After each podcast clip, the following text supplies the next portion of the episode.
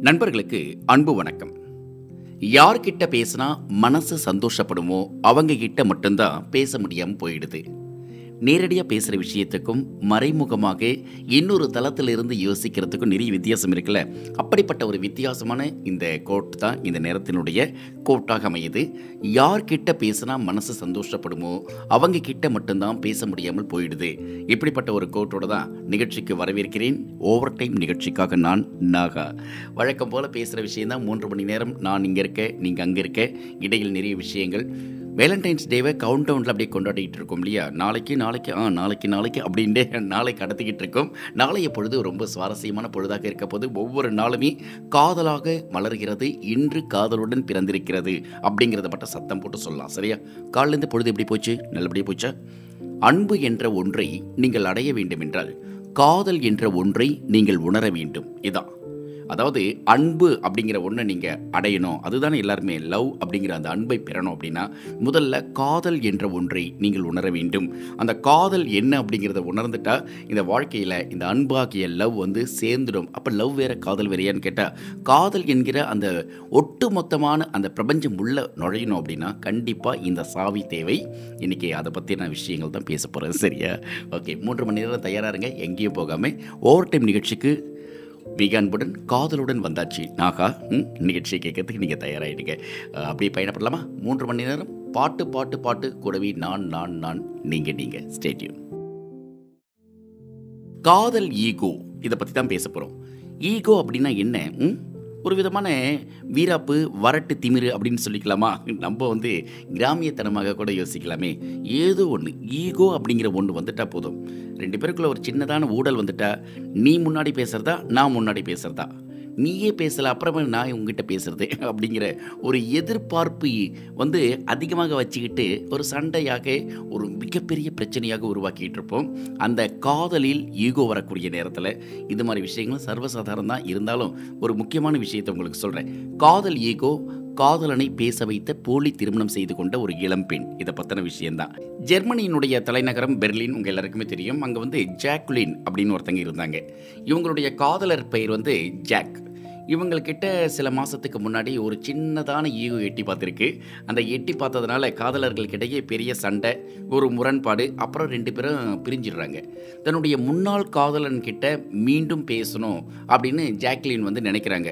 ஆனால் நினைச்சா உடனே போய் பேசியிருக்க வேண்டியதானே அப்படிலாம் கிடையாது. கொஞ்சம் விபரீதமான முடிவு ஒன்று எடுக்கிறாங்க. முதல்ல தான் பேசக்கூடாது அவர் தான் பேசணும் அப்படிங்கிறதுக்காக ஜாக்கை விருப்பத்தணுமே அப்படிங்கிறதுக்காக ஒரு திட்டம் போடுறாங்க. பிளான் பண்ணுறாங்க வச்சு வச்சு செய்கிற பிளான் போல் இருக்குது தன்னுடைய முன்னாள் காதலனை வெறுப்பேற்றி பேச வைக்கிறதுக்காக ஜாக்லின் எடுத்த அந்த முயற்சி எல்லாரையும் தலை சுத்த வச்சிருக்கு. என்னன்னா ஜாக்லின் தனக்கு வேறு ஒருத்தரோட கல்யாணம் ஆயிடுச்சு அப்படிங்கிற மாதிரியான விஷயத்தை புரிய வைக்கிறதுக்காக சில புகைப்படங்கள்லாம் எடுத்து அதை சோஷியல் மீடியா பேஜஸ்லலாம் வந்து அப்படியே பப்ளிஷ் பண்ணுறாங்க ஜாக்குடைய கண்ணில் படம் கண்டிப்பாக அவர் திட்டுவார் கோவப்படுவார் பேசுவார் அப்படின்னு நினைக்கிறாங்க. அதனால் இன்னும் கொஞ்சம் வித்தியாசமாக போனோம் இல்லையா? அதனால் திருமண மண்டபத்தை வாடகைக்கு எடுத்த ஜாக்லின் ஒரு கல்யாண பொண்ணு மாதிரி நகைகள் ஆடைகள் எல்லாத்தையும் அணிஞ்சிக்கிட்டு வராங்க. எப்படி கல்யாண மண்டபத்தை அவங்க வாடகைக்கு எடுத்தாங்களோ அதே மாதிரி ஒருத்தரை கூட மாப்பிள்ளையாக நடிக்கிறதுக்கு ஏற்பாடு பண்ணுறாங்க புது மாப்பிள்ளை போல் ட்ரெஸ்லாம் பண்ணிக்கிட்டு அந்த ஆள் வந்து அப்படியே ஜாக்லின் பக்கத்தில் நிற்கிறார் கல்யாணம் பண்ணிக்கிற மாதிரி வீடியோ அப்புறம் ஃபோட்டோஸ் இதெல்லாம் எடுக்கிறாங்க. தம்பதியாக ரெண்டு பேருமே சேர்ந்து கேக்கும் வெட்டுறாங்க. திருமண நிகழ்ச்சியை கொண்டாடுற மாதிரியான இந்த ஃபோட்டோ வீடியோ எல்லாமே டிஃப்ரெண்ட் ஆங்கிள்ஸில் அப்படி எடுக்கப்படுது. தனக்கும் வாடகைக்கு வந்த அந்த ஆண் நபருக்கும் நடைபெற்ற அந்த போலி திருமணத்தினுடைய புகைப்படங்கள் வீடியோக்குள்ளே ஜாக்லின் தன்னுடைய இன்ஸ்டாகிராம் பேஜில் அப்படியே போட ஆரம்பிக்கிறாங்க. அந்த இன்ஸ்டாகிராம் பதிவுகளை பார்த்துட்டு தன்னுடைய முன்னாள் காதலனான ஜாக்கு தன்னுடைய திட்டத்துப்படி வந்து பேசுவான் அப்படின்னு இந்த அம்மா ரொம்ப ஆவலாக காத்துக்கிட்டு இருக்காங்க. ஆனால் நடக்கிறது என்ன தெரியுமா? ஜாக்லின் வந்து போலி திருமண வீடியோ புகைப்படங்களை இன்ஸ்டாகிராமில் பார்த்துட்ட முன்னாள் காதலன் ஜாக் வந்து தன்னுடைய முன்னாள் காதலி ஜாக்லினுக்கு திருமணம் ஆயிடுச்சு அப்படின்னு சொல்லிட்டு நம்ப ஆரம்பிச்சிட்டார். அதுக்கப்புறம் ஜாக்லின் கிட்ட அவர் பேசவே இல்லையா? தொடர்பு கொள்ளவே இல்லையா? தன்னுடைய முன்னாள் காதலன் தன்னுடன் பேசணும் அப்படிங்கிறதுக்காக இவங்க செஞ்சுக்கிட்ட இந்த போலி திருமணம் குறித்து ஜாக்லின் இப்போ டிக்டாக் வீடியோ ஒன்றில் சொல்லியிருக்காங்க.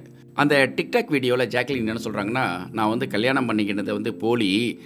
என் கூட வந்து மாப்பிள்ளையாக இருக்கிறவர் வந்து பொய்யா நடிக்க வச்சாலே நான் எடுத்த மண்டபம் சும்மா. ஃபோட்டோஸ் வீடியோஸ் எல்லாம் வந்து ஜாக்கை வெறுப்பேற்றுறதுக்காக செஞ்சது. அதனால் வந்து இது வந்து உண்மையான திருமணம் கிடையாது. இது வந்து பொய்யான திருமணம். இந்த திருமணத்துக்கு எனக்கும் சம்மந்தம் இல்லை. நான் வந்து செய்தது எல்லாமே ஈகோ காரணமாக செஞ்சேன். அப்படின்னு சொல்லிட்டு அவங்க வந்து அந்த ஸ்டேட்மெண்ட்டை விட்டுருக்காங்க. இந்த ஸ்டேட்மெண்ட்டை பார்த்ததுக்கு பிறகு பல பேர் ஐயோ பாவம் ஜாக்லின் இப்படி ஒரு முடிவு எடுத்துட்டாங்களே தப்பாச்சே அப்படின்னு சொல்லிட்டு அவங்களுக்காக உச்சு கொட்ட ஆரம்பிக்கிறாங்க. ஆனால் ஜாக் இந்த விஷயத்தை கண்டுக்கின மாதிரி தெரியலையா? அதனால் காதலில் ஈகோ இருக்குது அப்படின்றதுக்காக சில விபரீதமான விஷயங்களை செஞ்சிட வேண்டாம். நேரடியாக போய் பேசிக்கலாம் தப்பு கிடையாது இல்லையா? அப்படி தப்பான ஒரு விஷயத்தை எடுத்ததுனால ஜாக்லின் இன்னமும் அந்த திருமணம் உண்மை என்று நம்பிக்கொண்டிருக்கக்கூடிய ஜாக்குக்கு விஷயம் தெரியாமல் போயிடுச்சு அப்படின்னு வருத்தத்தில் இருக்காங்களாம். தொடர்ந்து பேசலாம். இது ஓவர் டைம் நிகழ்ச்சி. தமிழ் ரேடியோவில் தொகுத்து வழங்கிக்கிட்டு இருக்கேன் நான் நாகா. அந்த காலத்திலலாம் பார்த்தீங்கன்னா காதலி அப்படின்னோடனே ஒரு பெண்ணை வந்து பிடிக்கும். பிடிக்கும் அப்படின்னோடனே அந்த பொண்ணை ஒருத்தருக்கு மட்டும் பிடிக்கும் பல பேருக்கு பிடிச்சிருக்கும். அதில் வந்து இரண்டு பேருக்கு ரொம்ப ரொம்ப பிடிச்சிருக்கும். அந்த ரெண்டு பேர் அந்த பொண்ணுக்காக சண்டை போட்டுப்பாங்க. இல்லை அவள் என்னுடைய காதலி கிடையாதுடா என்னுடைய காதலிடா. அந்த பொண்ணு சொல்லுவோம் உங்கள் ரெண்டு பேருமே நான் லவ் பண்ணல வேற ஒருத்தரை லவ் பண்ணுறேன்னு சொல்லிட்டு இவங்க ரெண்டு பேருக்கு டாட்டா பாய் பை சொல்லிட்டு போகிற அனுபவங்கள் கூட நிகழ்ந்திருக்கு பல பேருக்கு. ம்? ஆனால் இப்போ சமீபத்தில் ஒரு விஷயம் பார்த்தோம். என்ன அப்படின்னா ஒரு பையனுக்கு ரெண்டு பேர் ரெண்டு பெண்கள் அடிச்சுக்கிட்டாங்களாம்.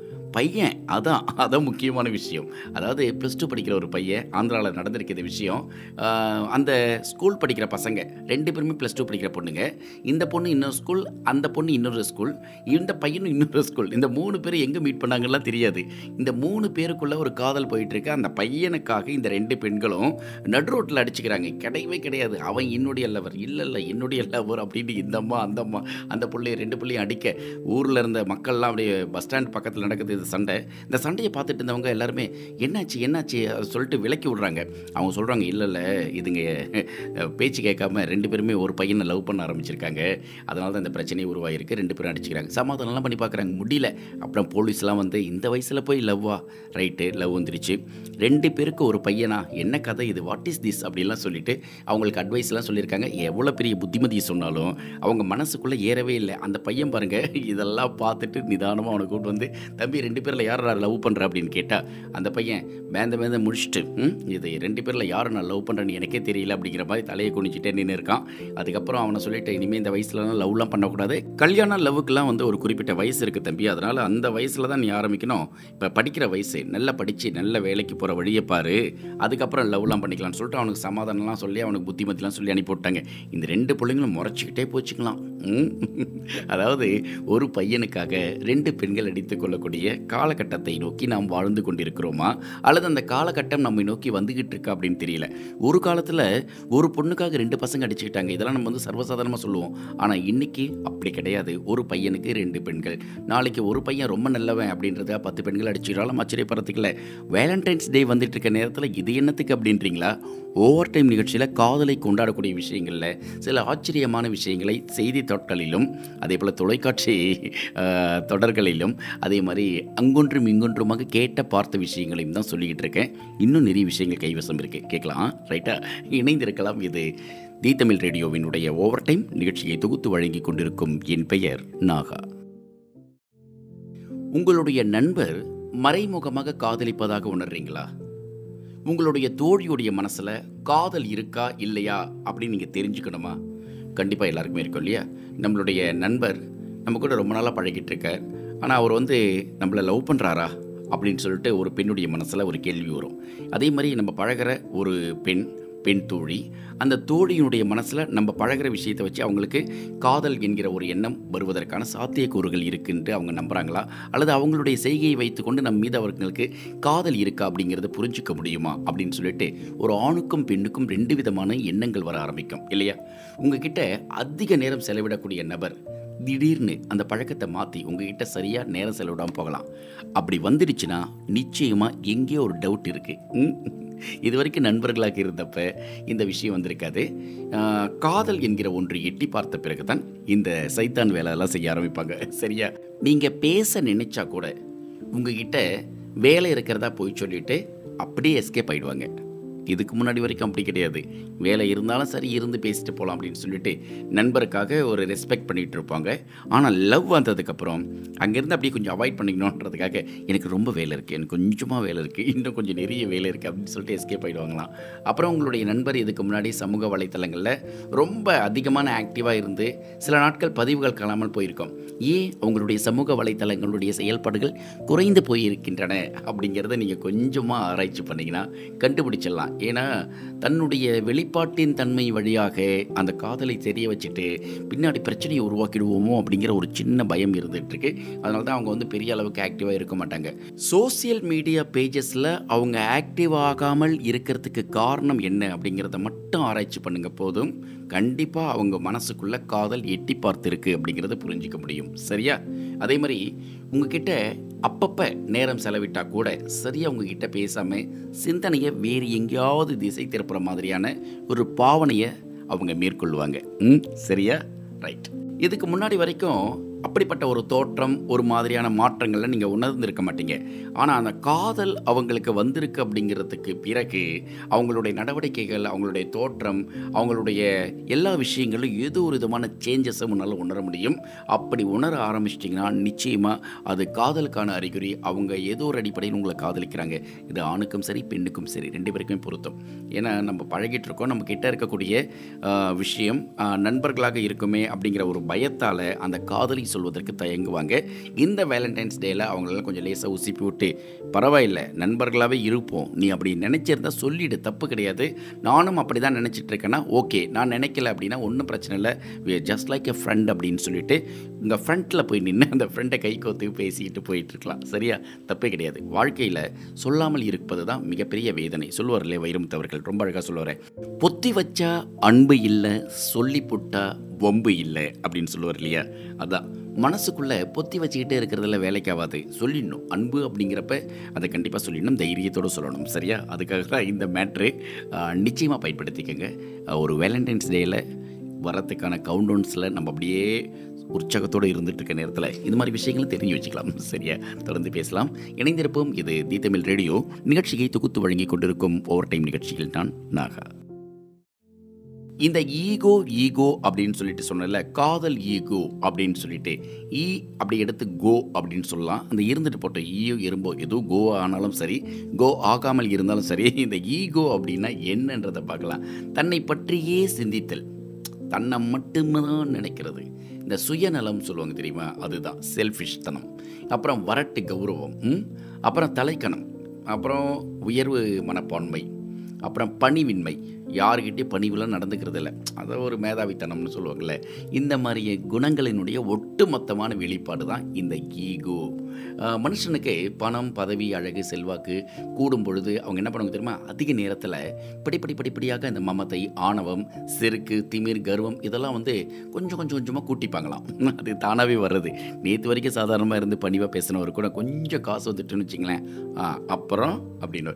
அப்புறம் அப்படின்னு சொன்னதுக்கு அப்புறம் அப்படிங்கும்போது அந்த வார்த்தையிலேயே தன்னுடைய ஈகோவை காட்ட ஆரம்பிச்சிருவாங்க. அதுக்கப்புறம் அவங்க எல்லாத்துலேயுமே வந்து நான் பெரிய ஆள் தெரியுமா? நான் எப்படி நிற்பேன் நான் எப்படி அவர்கிட்ட நான் பேசுவேன்? ம், என்கிட்ட தான் அவர் வந்து பேசணும்? இப்படி ஒரு விதமான ஒரு இமேஜை அவங்களே உருவாக்கிப்பாங்க ரைட் கடவுள் நம்மை விட்டு வெளியேறுவது என்பதனுடைய சுருக்கம்தான் இந்த ஈகோ அப்படின்வாங்க எண்டிங் காட் அவுட் அப்படின்வாங்க இல்லையா?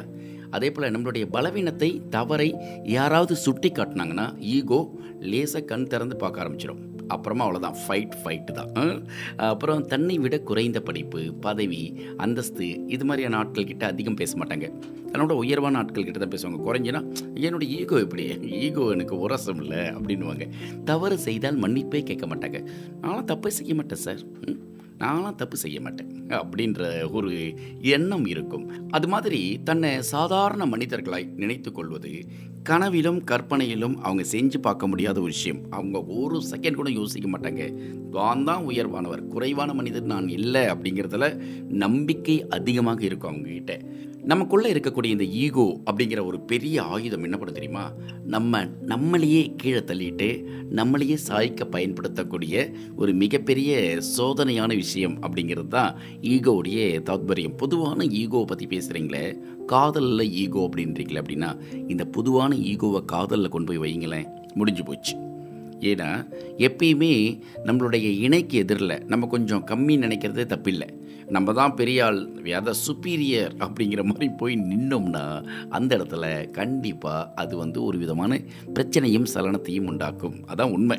அப்படி இருக்கிறதுனால நீங்கள் வந்து எதிரில் இருக்கக்கூடிய உங்களுடைய காதலி அல்லது காதலன் கிட்ட நீங்கள் உங்களுடைய ஈகோவை கூடுமான வரைக்கும் தூக்கி கடாசிடுங்க. ஈகோ அப்படின்னு சொல்லிட்டு போங்க.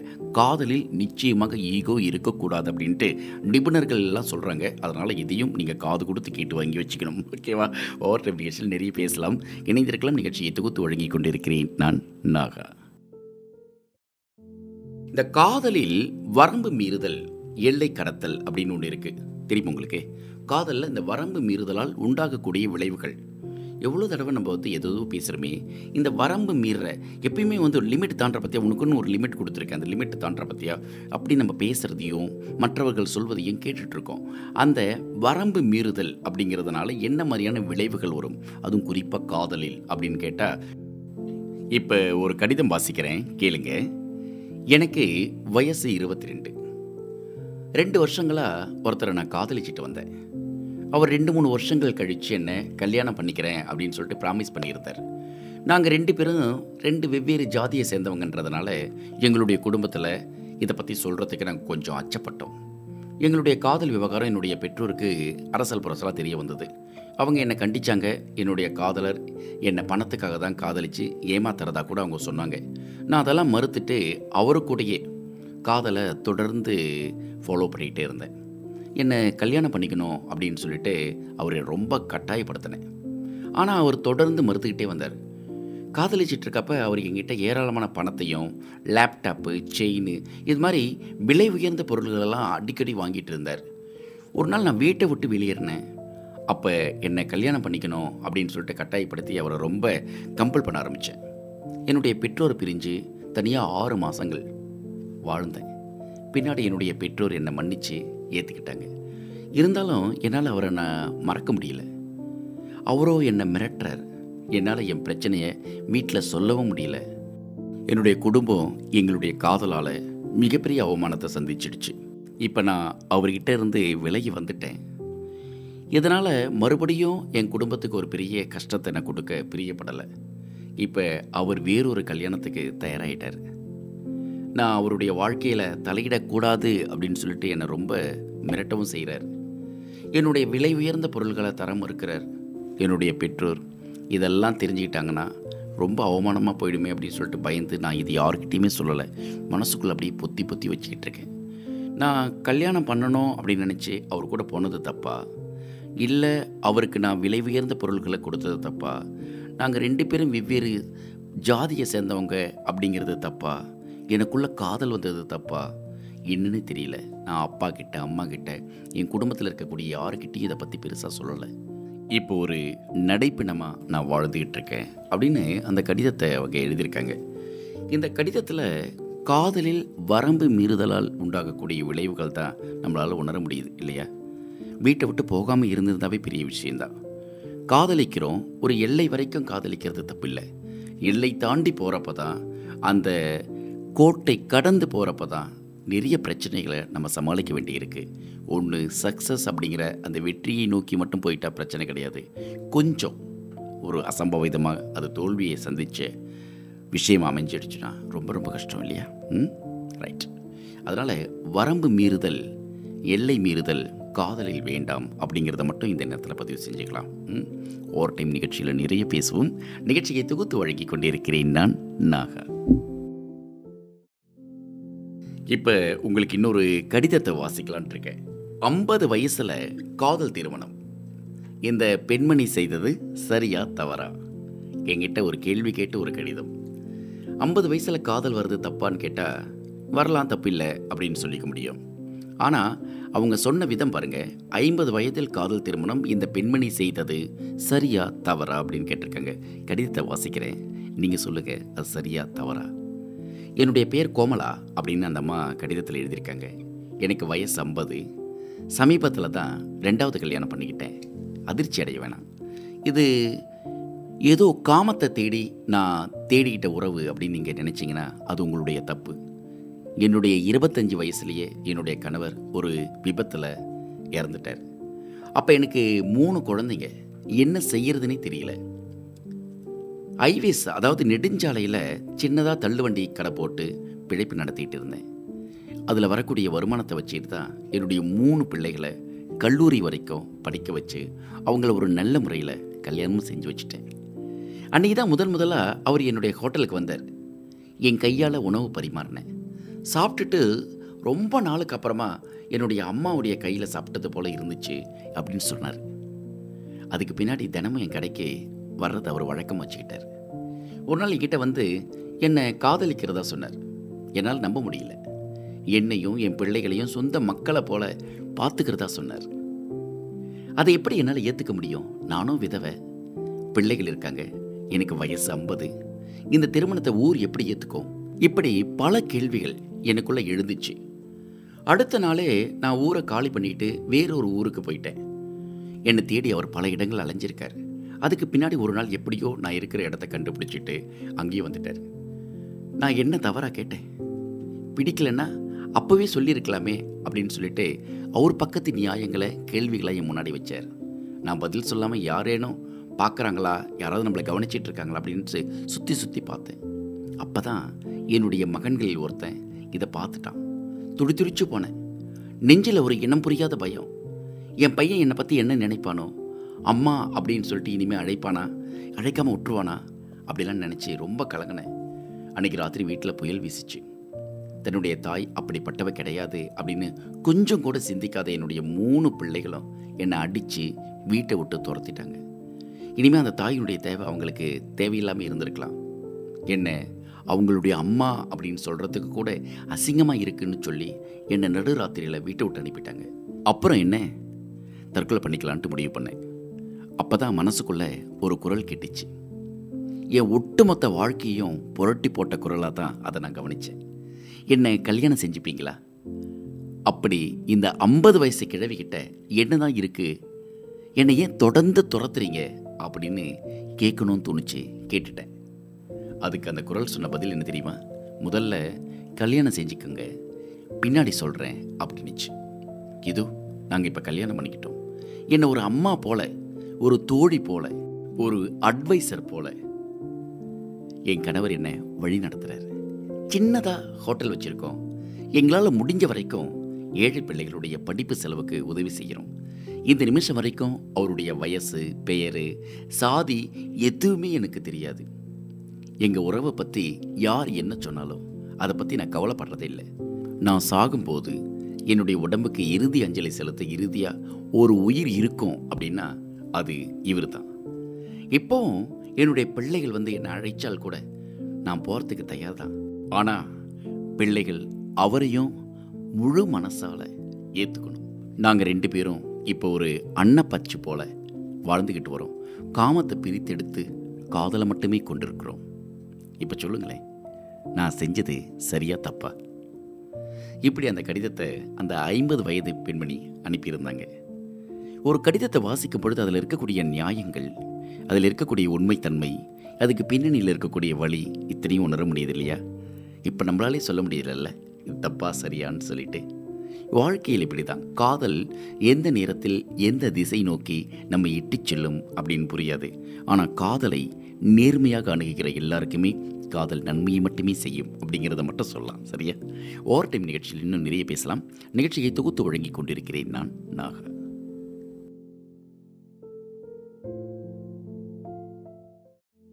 பாவேந்தர் பாரதிதாசன் அவர்கள் எழுதின ஒரு கவிதையை தான் இந்த நேரத்தில் நான் வாசிக்க போகிறேன் எத்தனையோ பேருடைய கவிதைகளை வாசிச்சிருக்கோம் இல்லையா? பாரதிதாசன் அவர்களுடைய கவிதையை நம்ம வந்து இந்த வேலண்டைன்ஸ் டே நெருங்கி கொண்டிருக்கக்கூடிய தருணத்தில் நம்மளுடைய ஓவர் டைமில் வாசிக்கிறது எனக்கு ஒரு பெரிய கம்பீரமான அல்லது மிக காதலுடன் கூடிய ஒரு விஷயமாக நான் பார்க்குறேன். காதலற்ற பெட்டகம்.